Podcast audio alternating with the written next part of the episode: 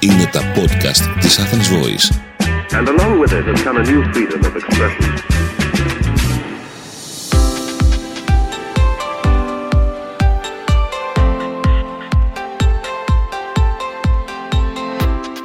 Γεια σας, είμαι η Αστερία Σταματάκη και ακούτε το podcast Health Bites. Ένα podcast το οποίο πραγματεύεται θέματα υγείας, διατροφής και ευζή.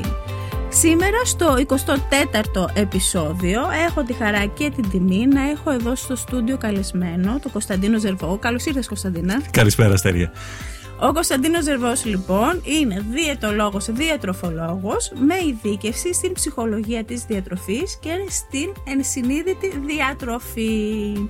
Το οποίο είναι ένας όρος που τον ακούμε πάρα πολύ συχνά το τελευταίο καιρό, το ενσυνείδητη διατροφή.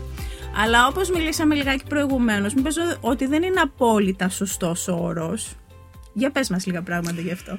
Πολύ σωστά. Ε, όταν ξεκίνησα να ασχολούμαι ερευνητικά με τον τομέα της ενσυνείδητης διατροφής, που το λέω και εγώ έτσι μεν, γιατί έτσι τελικά έχει καθιερωθεί ναι. ευρέως να χρησιμοποιείται ο όρος, ε, προσπαθούσα να δω βασικά τον δόκιμο όρο στα ελληνικά, του mindful eating, έτσι όπου είναι στα αγγλικά ο όρος. Όταν φαντάσου το 2014 έκανα βιογραφική ανασκόπηση και αναζήτηση στο ίντερνετ και γκούγκλαρα την ε, λέξη mindful eating στα ελληνικά δεν υπήρχε κανένας όρος. Οπότε πρακτικά έπρεπε εγώ να ε, ψάξω ε, για το κομμάτι αυτό. Ε, σκεφτόμουν το ότι οτιδήποτε περικλεί τον όρο διατροφή mm-hmm. πολλές φορές έχει από πίσω μια νοηματοδότηση συναισθηματική αρνητική. Δηλαδή στο μυαλό μας σκεφτόμαστε περιορισμό, κανόνες, συγκεκριμένο τρόπο κατανάλωσης τροφής, κάτι που δεν εμπεριέχεται στη φιλοσοφία της ενσυνείδητης διατροφής. Θεώρησα λοιπόν πιο δόκιμο να χρησιμοποιήσω τον όρο εγώ τότε γευματική επίγνωση. Γιατί πρακτικά η ενσυνειδητότητα είναι επίγνωση. Επίγνωση λοιπόν κάθε στιγμή που γευματίζω ή κάθε στιγμή που ασχολούμαι με το φαγητο με την γενικότερη έννοια. Οπότε θεωρώ ότι είναι πιο δόκιμος όρος γευματική επίγνωση. Ωστόσο, για λόγους θεωρώ marketing ή για λόγους ναι, συνήθεια, επειδή, επειδή πάντα ε, αναφερόμαστε σε διαφόρους τύπους έτσι μπήκε και καθιερώθηκε πιο πολύ έντονα το ενσυνείδητη διατροφή. Ωραία. Θα χρησιμοποιούμε μια τον ένα, μια τον άλλο, ε, τι μας βγαίνει. Η ουσία είναι το ίδιο πράγμα. Ποια είναι η ουσία λοιπόν, τι σημαίνει ακριβώς αυτό; Γευματική επίγνωση ή ενσυνείδητη λοιπόν, διατροφή. Ναι, πολύ σωστά. Είναι ακριβώς το αντίθετο από αυτό που λέμε τρώω ασυνείδητα ή μηχανικά. Οπότε... νομίζω οι περισσότεροι το κάνουμε, τουλάχιστον στις μέρες μας είναι και αυτό, για να μην ενεχοποιούμε τα, τα πάντα, έτσι, είναι και αυτό κομμάτι της ανθρωπινής φύσης. Απλά νομίζω ότι όπως κάθε τι που μας βγάζει ίσως από τα όρια ή κάθε συμπεριφορά που μας ε, οδηγεί σε συνθήκες που δεν μας αρέσουν και δεν μας ευχαριστουν τότε ίσως απλά βάζουμε στο πρίσμα και θέλουμε να εξετάσουμε λίγο τι ακριβώς γίνεται.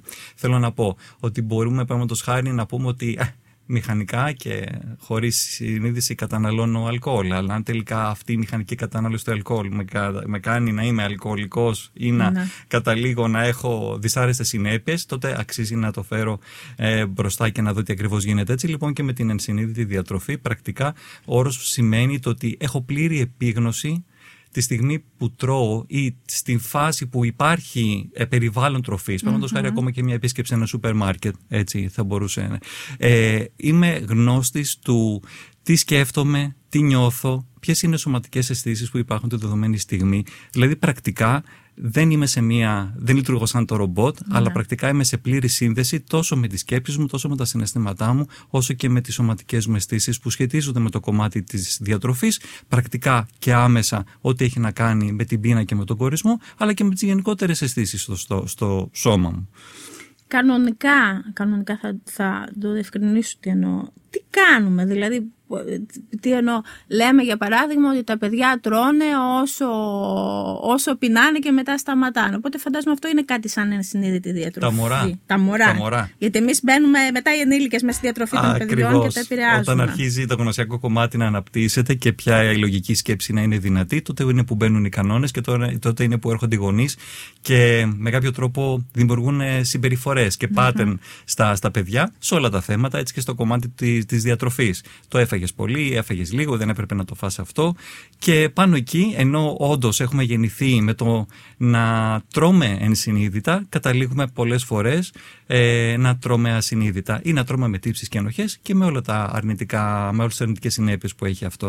Παλαιότερα, ενώ παλαιότερα, ενώ πριν, τι έχουμε, πριν 50-60 χρόνια ας πουμε τρώγαμε πιο ενσυνείδητα από ό,τι τρώμε τώρα. Τρώμε, τρώμε πιο ενσυνείδητα και θα έλεγα ζούσαμε και πιο ενσυνείδητα. Γιατί ο ρυθμός ζωής ήταν εντελώς διαφορετικός και μας έβαζε σε μια συνθήκη να είμαστε περισσότερο σε επαφή και, με σύνδεση, και σε σύνδεση. Τόσο με οτιδήποτε και αν ασχολιόμασταν, αλλά και περισσότερο και με το, με το κομμάτι της τροφής, που είχαμε μεγαλύτερη σύνδεση και με την παραγωγή της τροφη και με την ε, διαδικασία παρασκευής της τροφής και με το κομμάτι της κατανάλωσης. Γιατί υπήρχε χρόνος και όταν υπάρχει χρόνος πρακτικά εστιάζουμε περισσότερο και καλύτερα στα πράγματα. Οπότε θα έλεγα ότι το περιβάλλον βοηθούσε πολύ στο να ζούμε πιο ενσυνείδητα. Αντίστροφα, το περιβάλλον τώρα ε, μας καλλιεργεί σε έναν μη συνειδητό το τρόπο ζωής γιατί πρακτικά ο χρόνος μας κυνηγά και το γρήγορο ναι. και το έξυπνο είναι δύο λέξεις που μας χαρακτηρίζουν.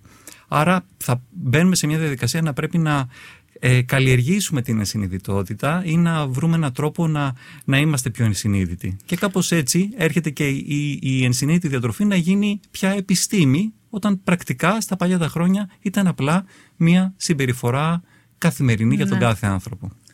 Πριν, πριν πάμε να δούμε πώς ακριβώς μπορούμε να καλλιεργήσουμε αυτή τη συμπεριφορά, ποια είναι, ε, ποιες είναι οι αρνητικές συνέπειες που δημιουργούνται όταν τρώμε μηχανικά; Το πρώτο και το πιο σημαντικό είναι τρώμε χωρίς Δεν καταλαβαίνουμε πρακτικά τι μασάμε και ενώ πάντα το ζητούμενο είναι απόλαυση, όταν καταναλώνουμε τροφή μη συνειδητά δεν απολαμβάνουμε.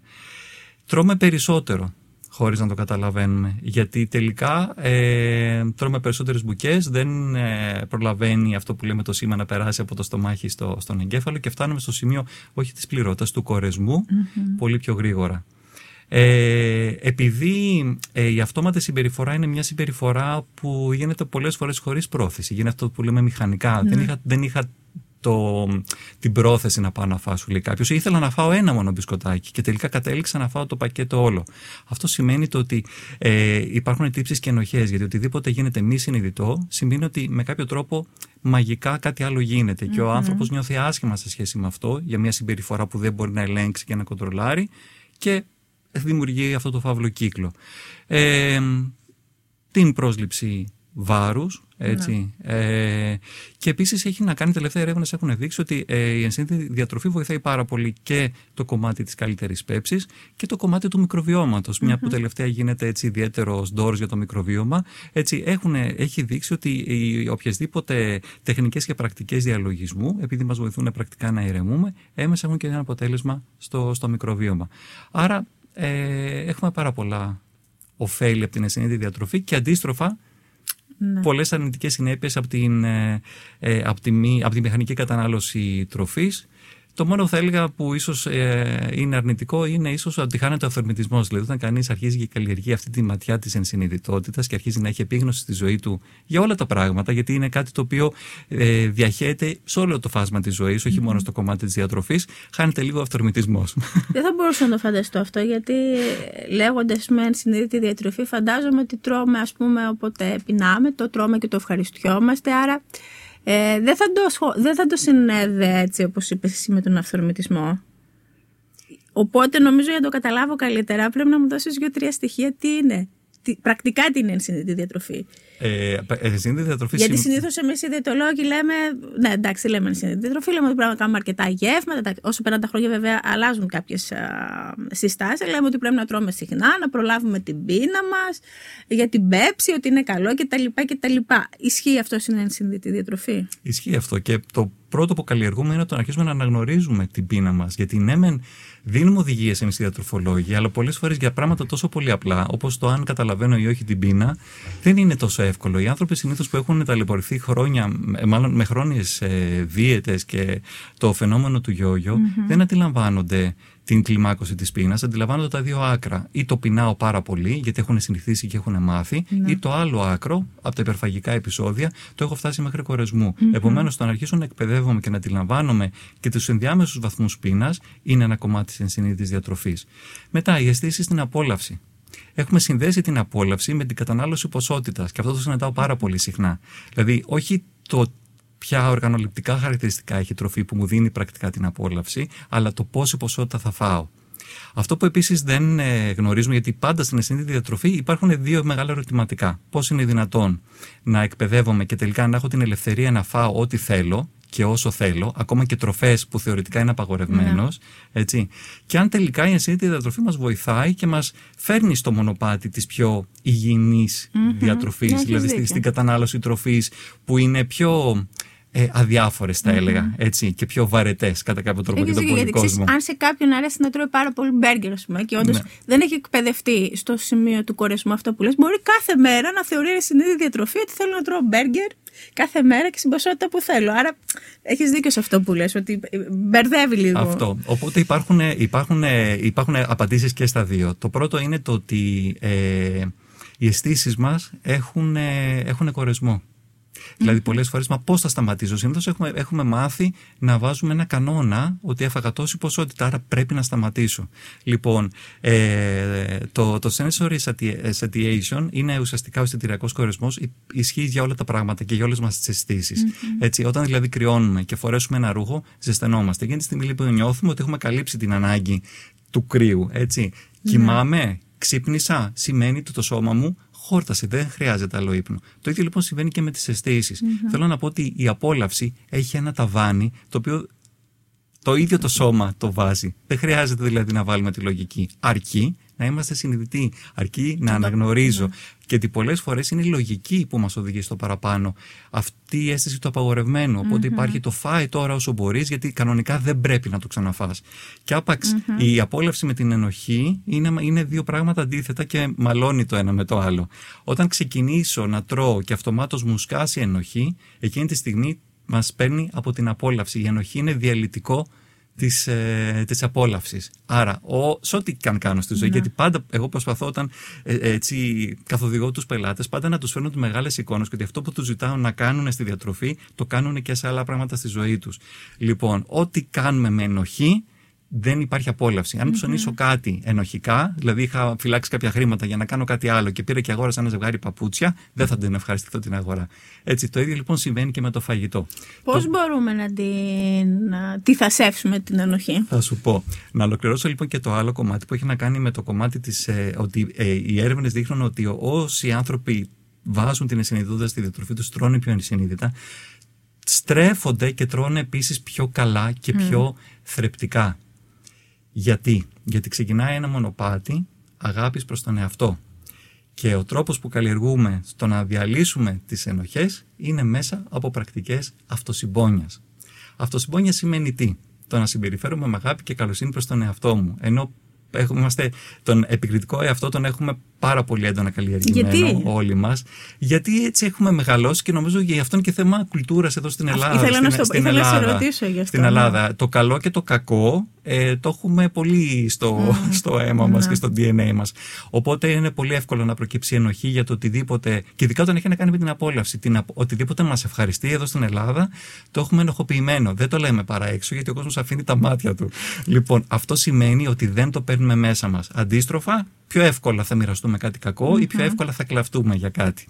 Λοιπόν, το να είμαστε λοιπόν συμπονετικοί με τον εαυτό μας σημαίνει πρώτα, όχι ότι κάνω απλά ένα ταπ-ταπ στον ώμο μου και λέω δεν πειράζει, έκανες ένα υπερφαγικό, έλα μωρέ, μπορείς, σου επιτρέπεται. Μέσα από την αυτοσυμπόνια αρχίζω να αναγνωρίζω το μηχανισμό, τι με οδήγησε εκεί. Αυτό είναι το ένα. Και το δεύτερο, ότι αν αρχίζω να κατανοώ, μπορώ να φτιάξω τεχνικές και πρακτικές για να μπορέσω να φροντίσω τον εαυτό μου, ώστε την επόμενη φορά να μην καταφύγω στο φαγητό.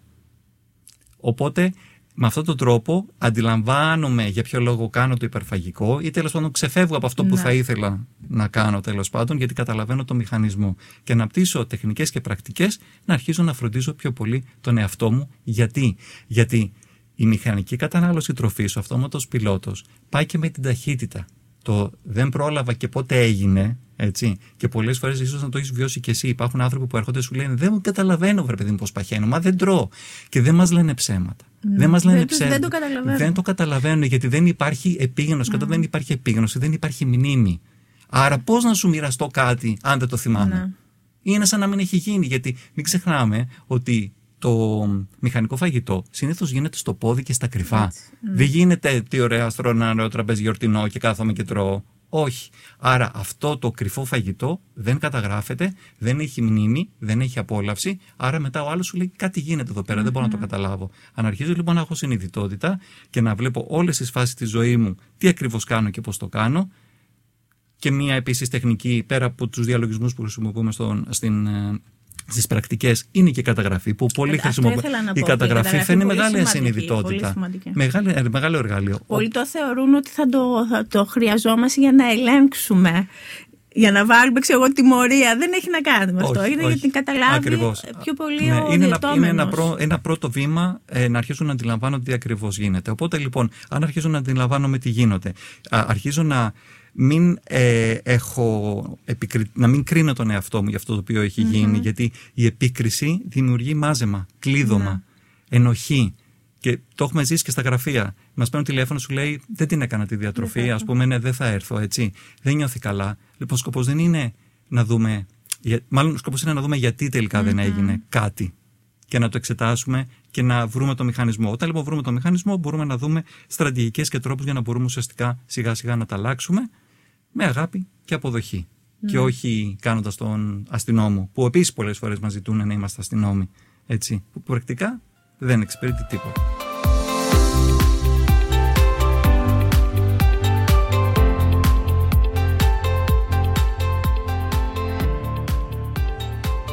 Πότε είναι πιο εύκολο να έχουμε ενσυνείδητη διατροφή, ο- στην καθημερινότητά μας ή ας πούμε για τα Σαββατοκύριακα που είναι, είμαστε πιο χαλαροί; Ε, Ή δεν παίζει ρόλο, έχει να κάνει με τον τρόπο με τον οποίο τρώει κάποιος. Ακριβώς έτσι έχει να κάνει με τον τρόπο και στην αρχή η αλήθεια είναι το ότι ε, μπαίνουμε σε μια διαδικασία εκπαίδευσης και σχολείου. Δηλαδή, ε, είτε να κάνουμε διαλογισμό, είτε να φάμε την τροφή μας με ένα συγκεκριμένο τρόπο, είτε να μασίσουμε την τροφή μας περισσότερες φορές, ή να συνδεθούμε, να κλείσουμε τα μάτια και να συνδεθούμε με τις σωματικές μας συστήσεις. Στην αρχή, έτσι χρειάζεται ουσιαστικά να ακολουθήσουμε κάποια βήματα, θα έλεγα. Λοιπόν, όμως η ενσυνείδητη διατροφή δεν συνάδει με το θα πρέπει να έχω ατελείωτες ώρες ή θα πρέπει να έχω συγκεκριμένες συνθήκες. Όταν την καλλιεργώ, μετά μπορώ να τρώω ενσυνείδητα στο λεπτό.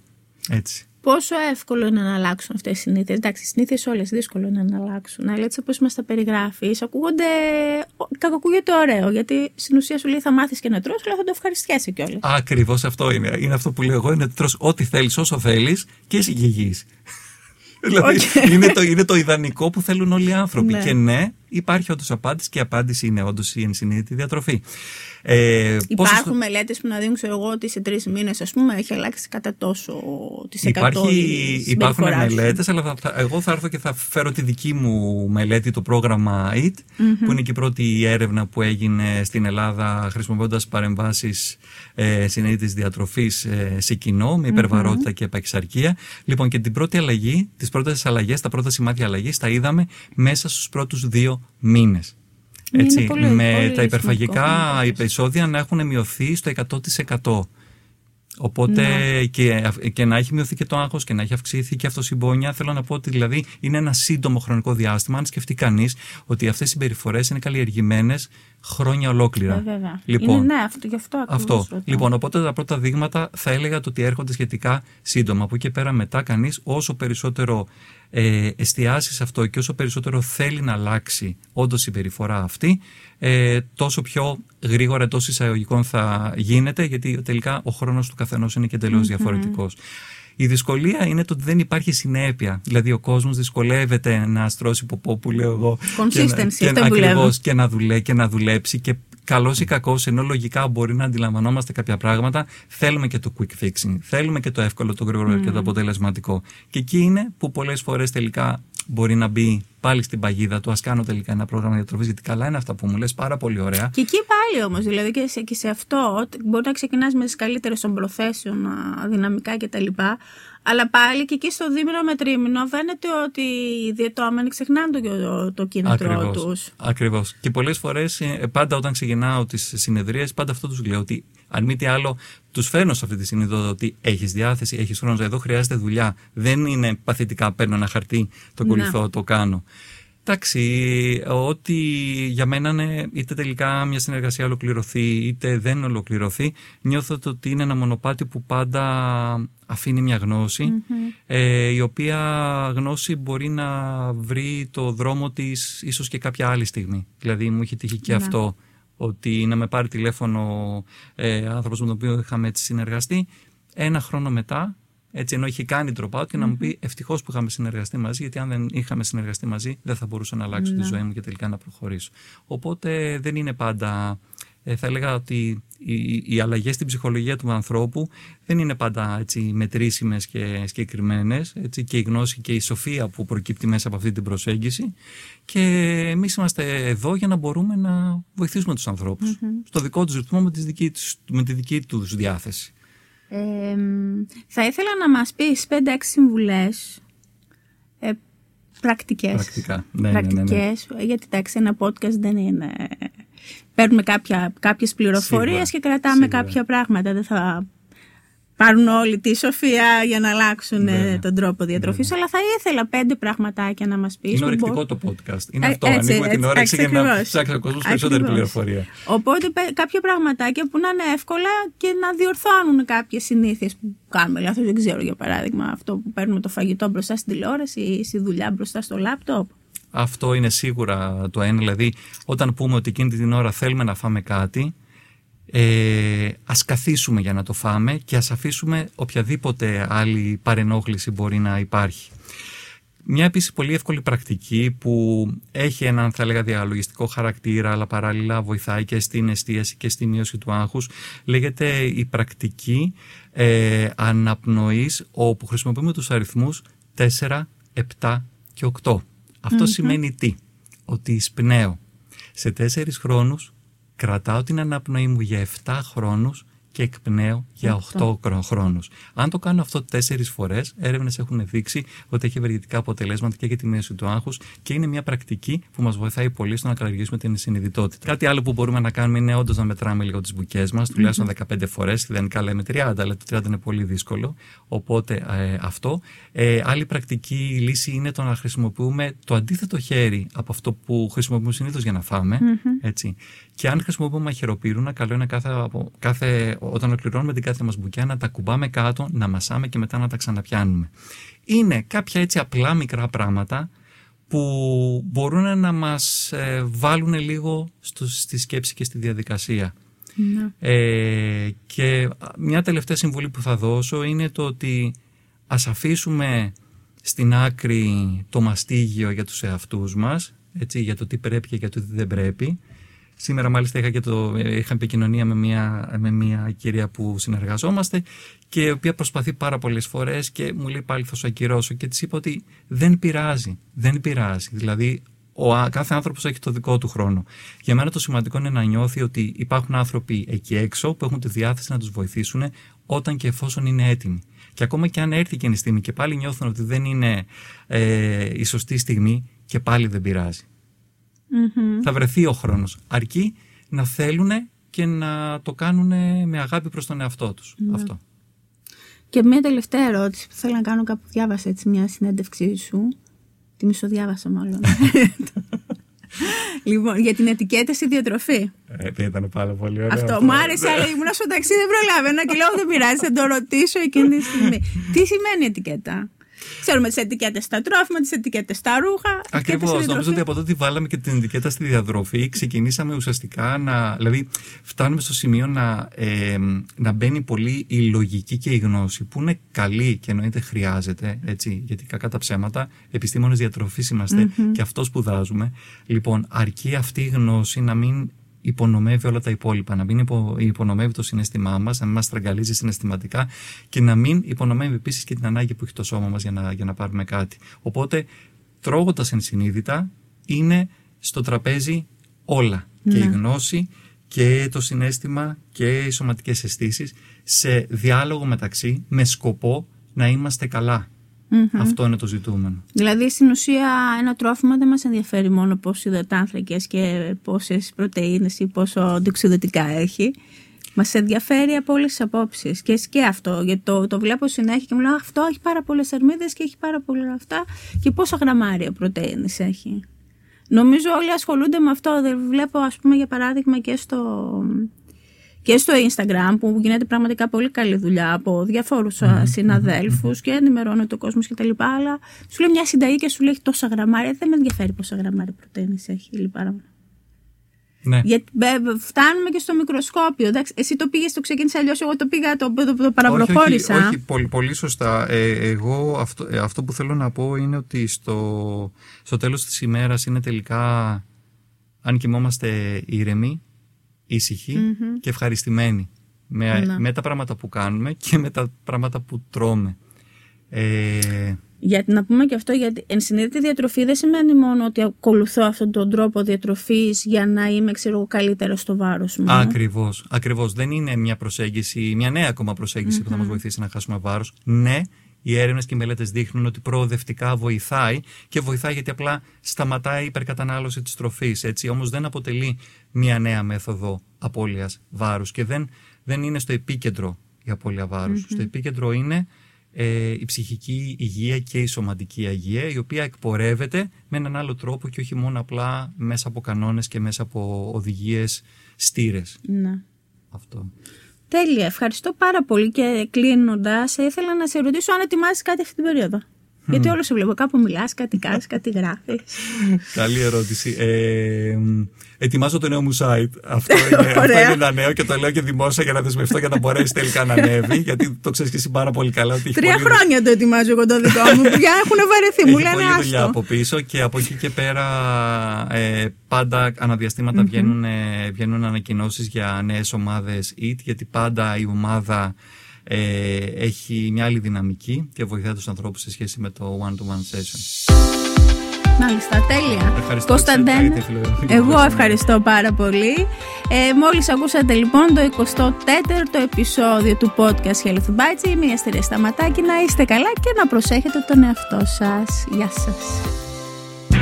Ήταν ένα podcast από την Athens Voice.